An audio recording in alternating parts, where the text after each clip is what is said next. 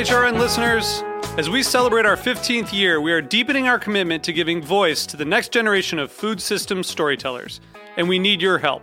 Our internship and fellowship programs help activate new possibilities for underrepresented and underestimated young people through experiential journalism, audio engineering, and production training. Through these unique programs, HRN helps food equity stewards build essential workforce readiness skills that expand their potential and foster economic mobility. Please consider supporting these critical programs. And with a minimum donation, you can be entered to win a dinner for two at an amazing restaurant in one of 8 cities and tickets to a concert at a great venue in one of those cities. We have incredible partners across the country who have donated as they also share our passion for helping to educate the next generation of food system storytellers. Check out heritageradionetwork.org/15 to donate and enter to win today. That's heritageradionetwork.org/15 to donate and enter to win today. And make sure you donate before March 31st. Thank you. You're listening to Heritage Radio Network. Since 2009, HRN podcasts have been exploring the wide world of food, beverage, and agriculture. Learn more at heritageradionetwork.org.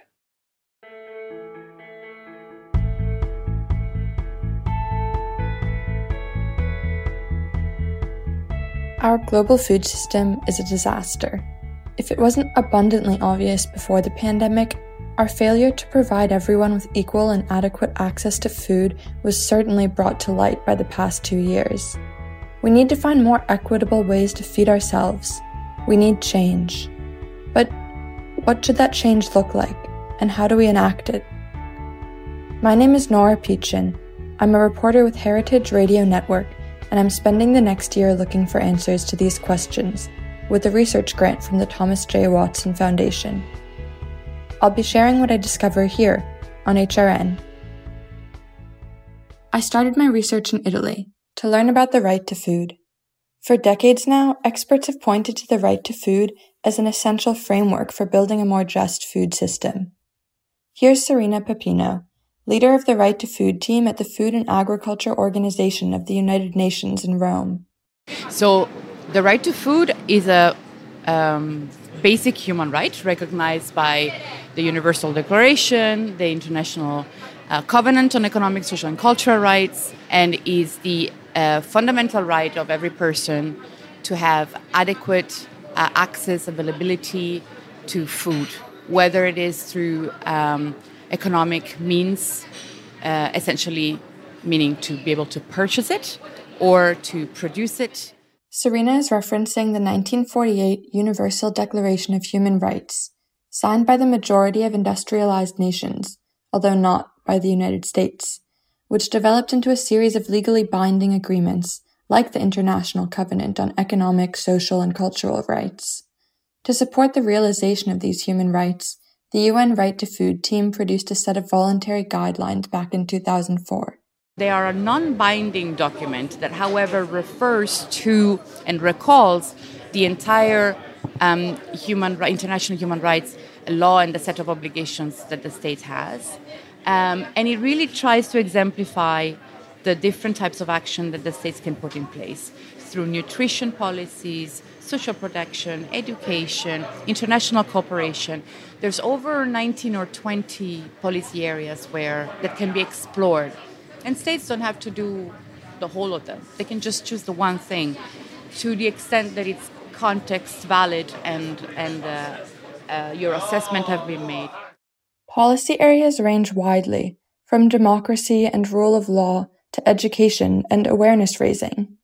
The guidelines stress international cooperation, encouraging developed countries to assist developing ones and emphasizing international trade.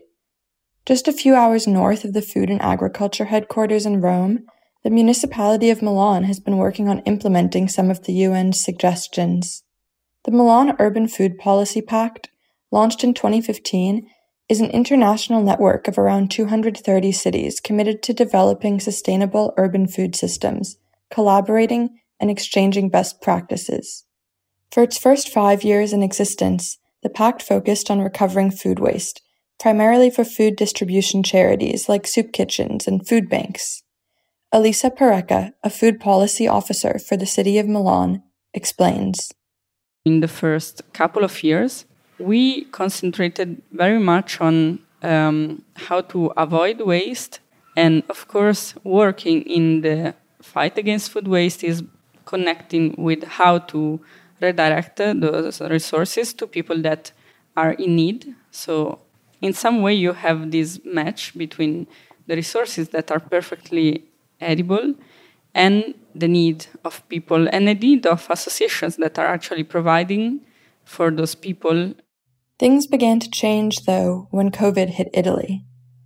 For Parecca and her colleagues, this pandemic period revealed the shortcomings of charitable food organizations and the danger of being overly reliant on them to feed people. When the pandemic hit and we had this lockdown, as we all recognize this word at the moment, we actually understood how in a moment of crisis and in which all the volunteers were from risk groups, so because they are elderly, they are retired people, that was a moment in which the municipality actually recognized, not only from the food policy point of view, but as a whole, the importance of the access to food, especially for people in need, but in general, because it was an issue for any kind of person in Milan. Then we had this shift, and we understood in a deeper way what access to food is and how we have to provide, and we have to be ready also with contingency plans for moments of crisis. The Food Policy Office in Milan has turned instead towards building long-term collaborations between NGO and governmental efforts to address food waste and hunger. We're trying to find an integrated way to make them work together, but also to find an integrated way to actually provide economic resources for the sustainability of this kind of integration. Because, of course, you can pay for 1 year integrated logistics and then everything goes back to the previous state. So that's what we would like to avoid. But it's a much longer process because, of course, when you have a crisis, then, bam, full power. You can do whatever you want, and people are actually listening. When you are back to the status quo and everything is moving, it's tough to bring all the people to the same table and see that if they have a shared need and the municipality can provide resources or places or other kind of contributions, that they should use them in a common approach. Although this new direction in Milan's Food Policy Office still includes charity, it shifts more weight onto the government's shoulders. Many prominent food activists argue that states must take primary responsibility for feeding their citizens, rather than allowing that task to fall to charities. Nick Saul, a food and social justice activist and CEO of Community Food Centers Canada, a national nonprofit fighting for the universal right to food, explains.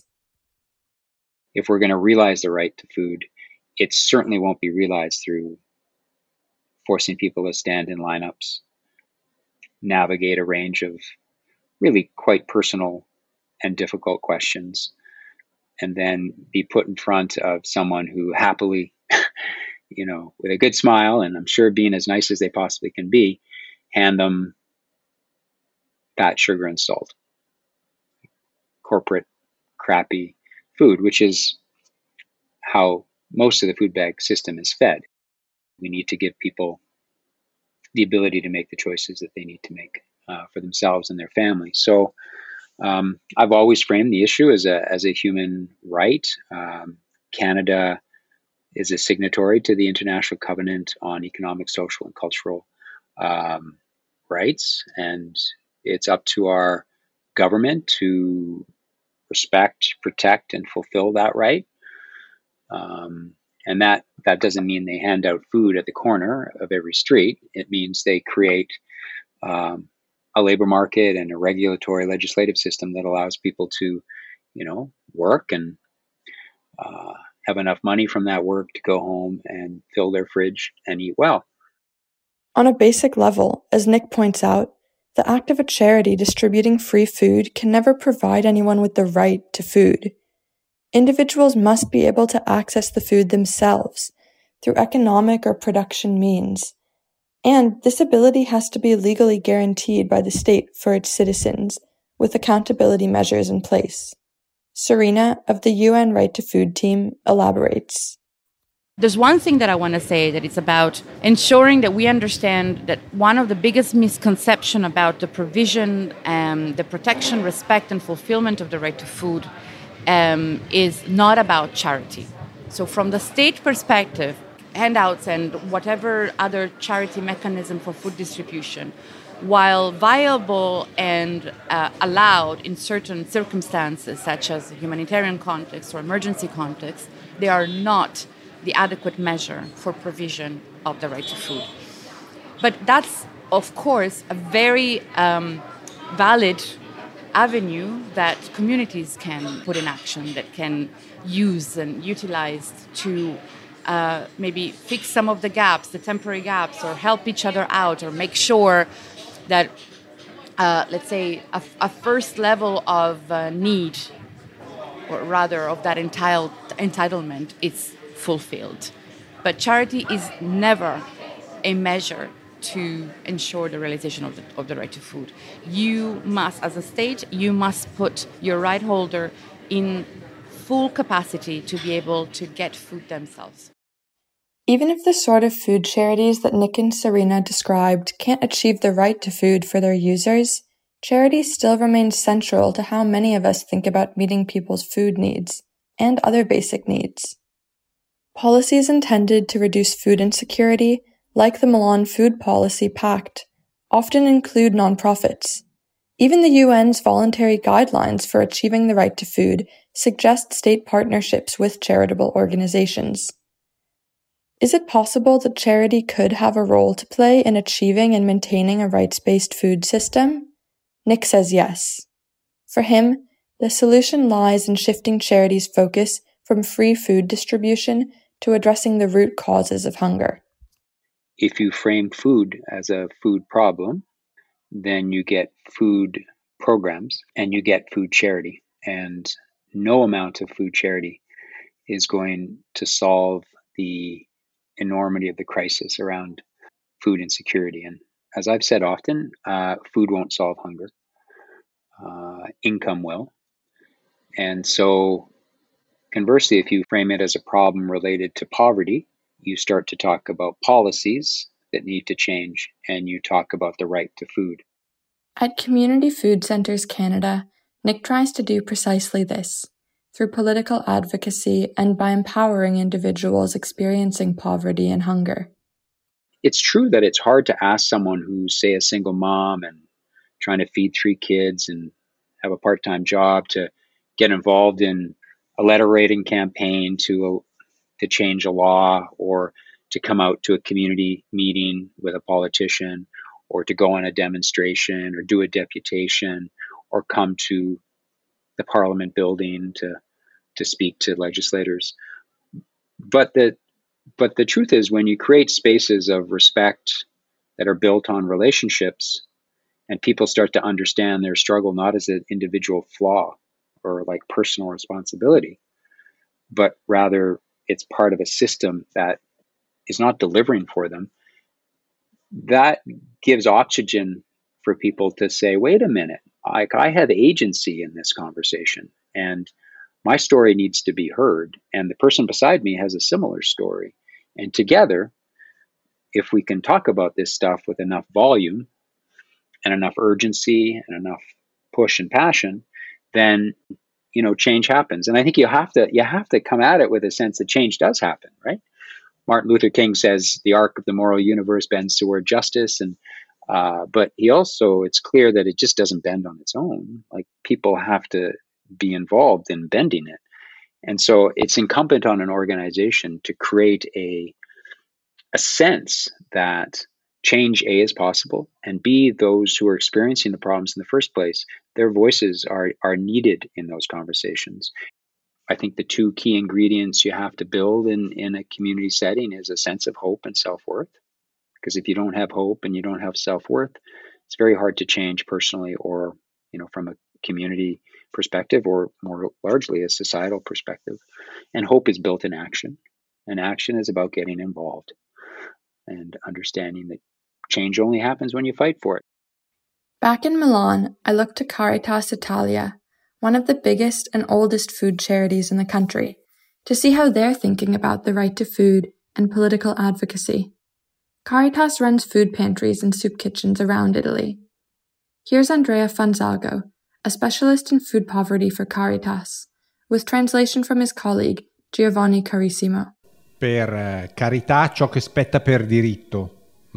E il cibo deve essere un diritto, come l'istruzione, come la sanità. Claiming for the right to food is part of our mission, because we think that food is a right, not just an object of charity. Okay, even if we help people, it's our responsibility to help people to have food, to live. But we cannot forget our aim of advocacy towards institutions in order to guarantee the right to food. Using another metaphor, if we see an elderly person trying to cross a river, we have the responsibility to carry on our shoulder the person to help him or her to cross the river, but secondary, we have to claim towards institution the construction of a bridge in order to allow everybody to cross the river. È un'azione congiunta quella che mettiamo in campo. We have to work on the same time on both sides. When we help people in need, we are able to show that there is a need in our society, and this is an instrument to work on advocacy, and it's a way to claim towards institution to implement policies against food poverty and in general to answer the needs we observe in society. For that reason, every year we have a research center inside the Caritas Ambrosiana. Every year we publish a poverty report that we explain and present to the city and the society around us, with figures, analysis of characteristic of poor people and so on. So we try to use the everyday work on helping and give food to the poor in order to work on the advocacy side. Raccolto dai centri di ascolto Caritas. Quindi nello stesso tempo noi facciamo le due azioni. Thanks to its size and its ties to the Catholic Church, Caritas wields significant political power in Italy. These factors also mean access to a lot of capital, to use both for advocacy work and for food distribution. In these realms, the charity is very effective, but when it comes to empowering the public Caritas serves, I was less convinced. Instead of encouraging people to advocate for their own rights, Caritas seems to define empowerment as educating individuals on food waste and proper budgeting, while leaving the political advocacy work to the Caritas staff. Here's Andrea. Promozione umana, quindi evitare l'assistenzialismo. We try to empower people, not to just give them food, okay? And to teach poor people how to effectively use food in order to avoid waste. But it's very important for Caritas to work on this kind of education. You know, it's non-formal education and everlasting education, we can see. So education and human promotion, we call it. So empower poor people. Beh, non si può dire etico, come si può dire attento a non sprecare. Ecco. Many charities operate on the understanding that people experience poverty because of personal failings. They're wasteful or irresponsible. They lack motivation to work. My conversations with Caritas staff and volunteers, and what I learned of the charity's policies, although it may have all been well-intentioned, it often echoed this mindset. A group of volunteers at one Caritas listening center in Milan described to me how users are given money in the form of rent and utilities payments made directly by Caritas on their behalf. Or they're given points redeemable at the food banks, where they're limited in what products they're allowed to purchase in order to ensure that they spend responsibly. Ecco, secondo me anche avviene questo, che i punti non è che possano prendere loro 5 bottiglie d'olio perché no, una. Cioè stanno attenti anche. One of the rules you probably saw in Liguarda is that there is a limited amount of certain good. For example, you have to, you can just take one bottle of olive oil, for example. And another thing Raffaella said is we prefer not to give people money because we're not sure how they spend that money. Probably they will spend in not in food or necessary goods. So in this way we are sure that people take food, the food they need to manage their domestic economy. Questa è una politica della Caritas e dei nostri centri d'ascolto. If someone wants to continue receiving Caritas services, they have to return every 6 months to a listening center, like the one where I spoke with these volunteers, and explain why they still need aid. Volunteers will assign these Caritas users specific goals, like finding a job or enrolling in English lessons, and assess their progress on these goals in order to decide if an individual deserves further aid. Cioè, lo scopo delle polio è dare qualcosa di più perché tu, e te lo diamo se vediamo che tu ti impegni veramente.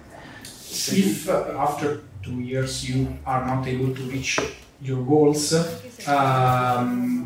you have less aid, which means you are not allowed anymore to enter the Emporium system, because we try to foster self-activation and self-empowerment. If after a long period you are not able to do your part, of course you're not left alone, okay? But you have less aid because we want to give the possibility to other people to work on their own legs. Possiamo dargli un po' di più perché vogliamo provare con qualcun altro che a sua volta si impegni. To me, these rules felt patronizing and not conducive to an environment that empowers people experiencing poverty or helps them achieve the right to food.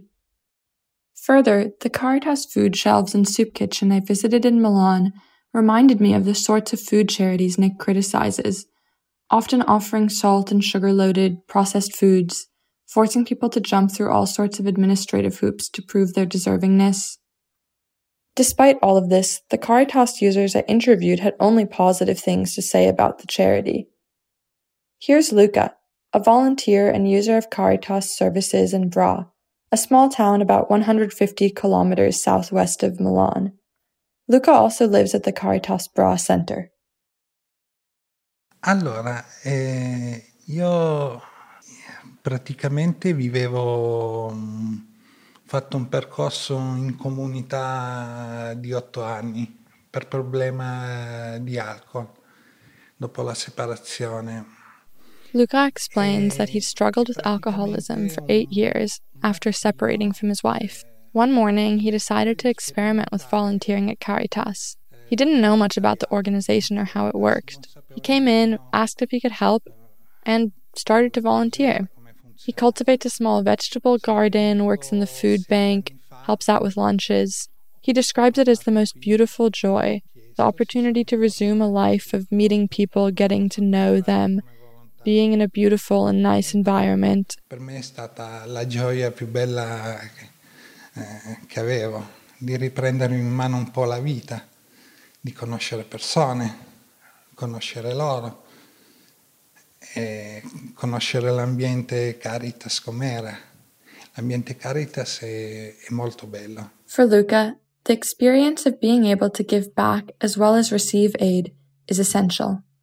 He enjoys that his days are occupied with work that feels meaningful and further connects him to the Caritas community. He also praised the social aspect, Luca joins Caritas staff and recipients for a daily lunch in the cafeteria and often cooks dinner with other residents at the center. He says, practically for me, it has become like a family where there is sincerity, respect, and honesty. This is a good thing, especially when it comes from the heart.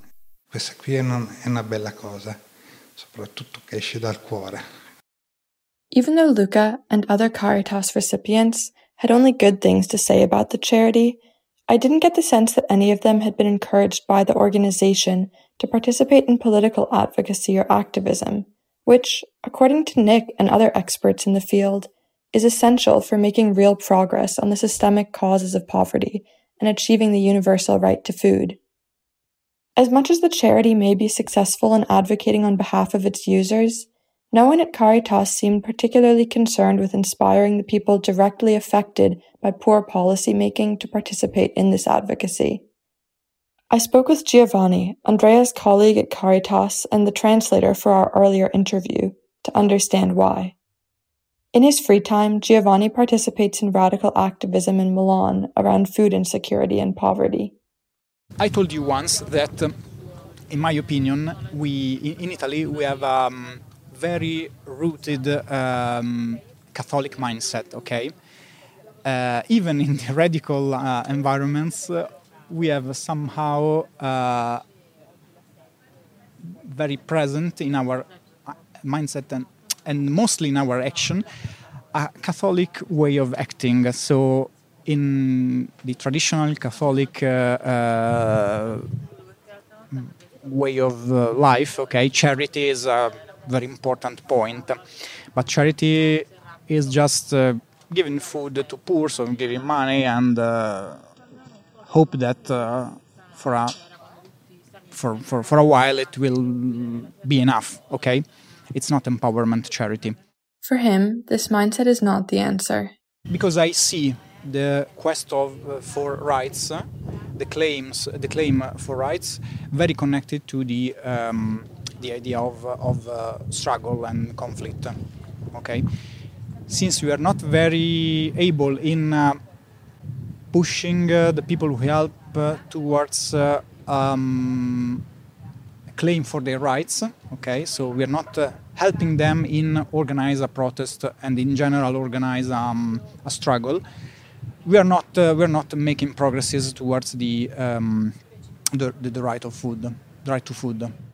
Giovanni shared with me his vision for a future in which the people working on food insecurity do center their work around empowerment and movement building. He envisioned greater cooperation between traditional charities, like Caritas, and radical projects like the ones he participates in outside of work. He feels such collaboration is especially urgent now.